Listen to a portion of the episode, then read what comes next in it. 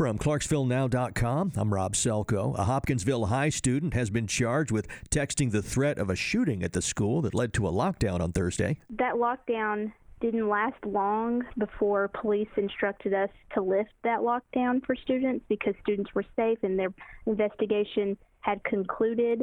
But that's the biggest message we want parents to know is that uh, at all times students were kept safe.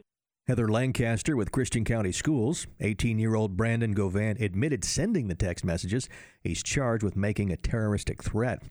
Classes are back in session today at Marshall County High School, where two students were killed and 18 injured Tuesday.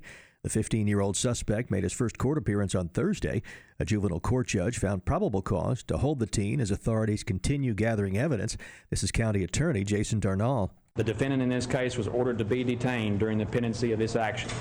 Services for Bailey Holt and Preston Cope, the two students killed in the shooting, will be held this weekend.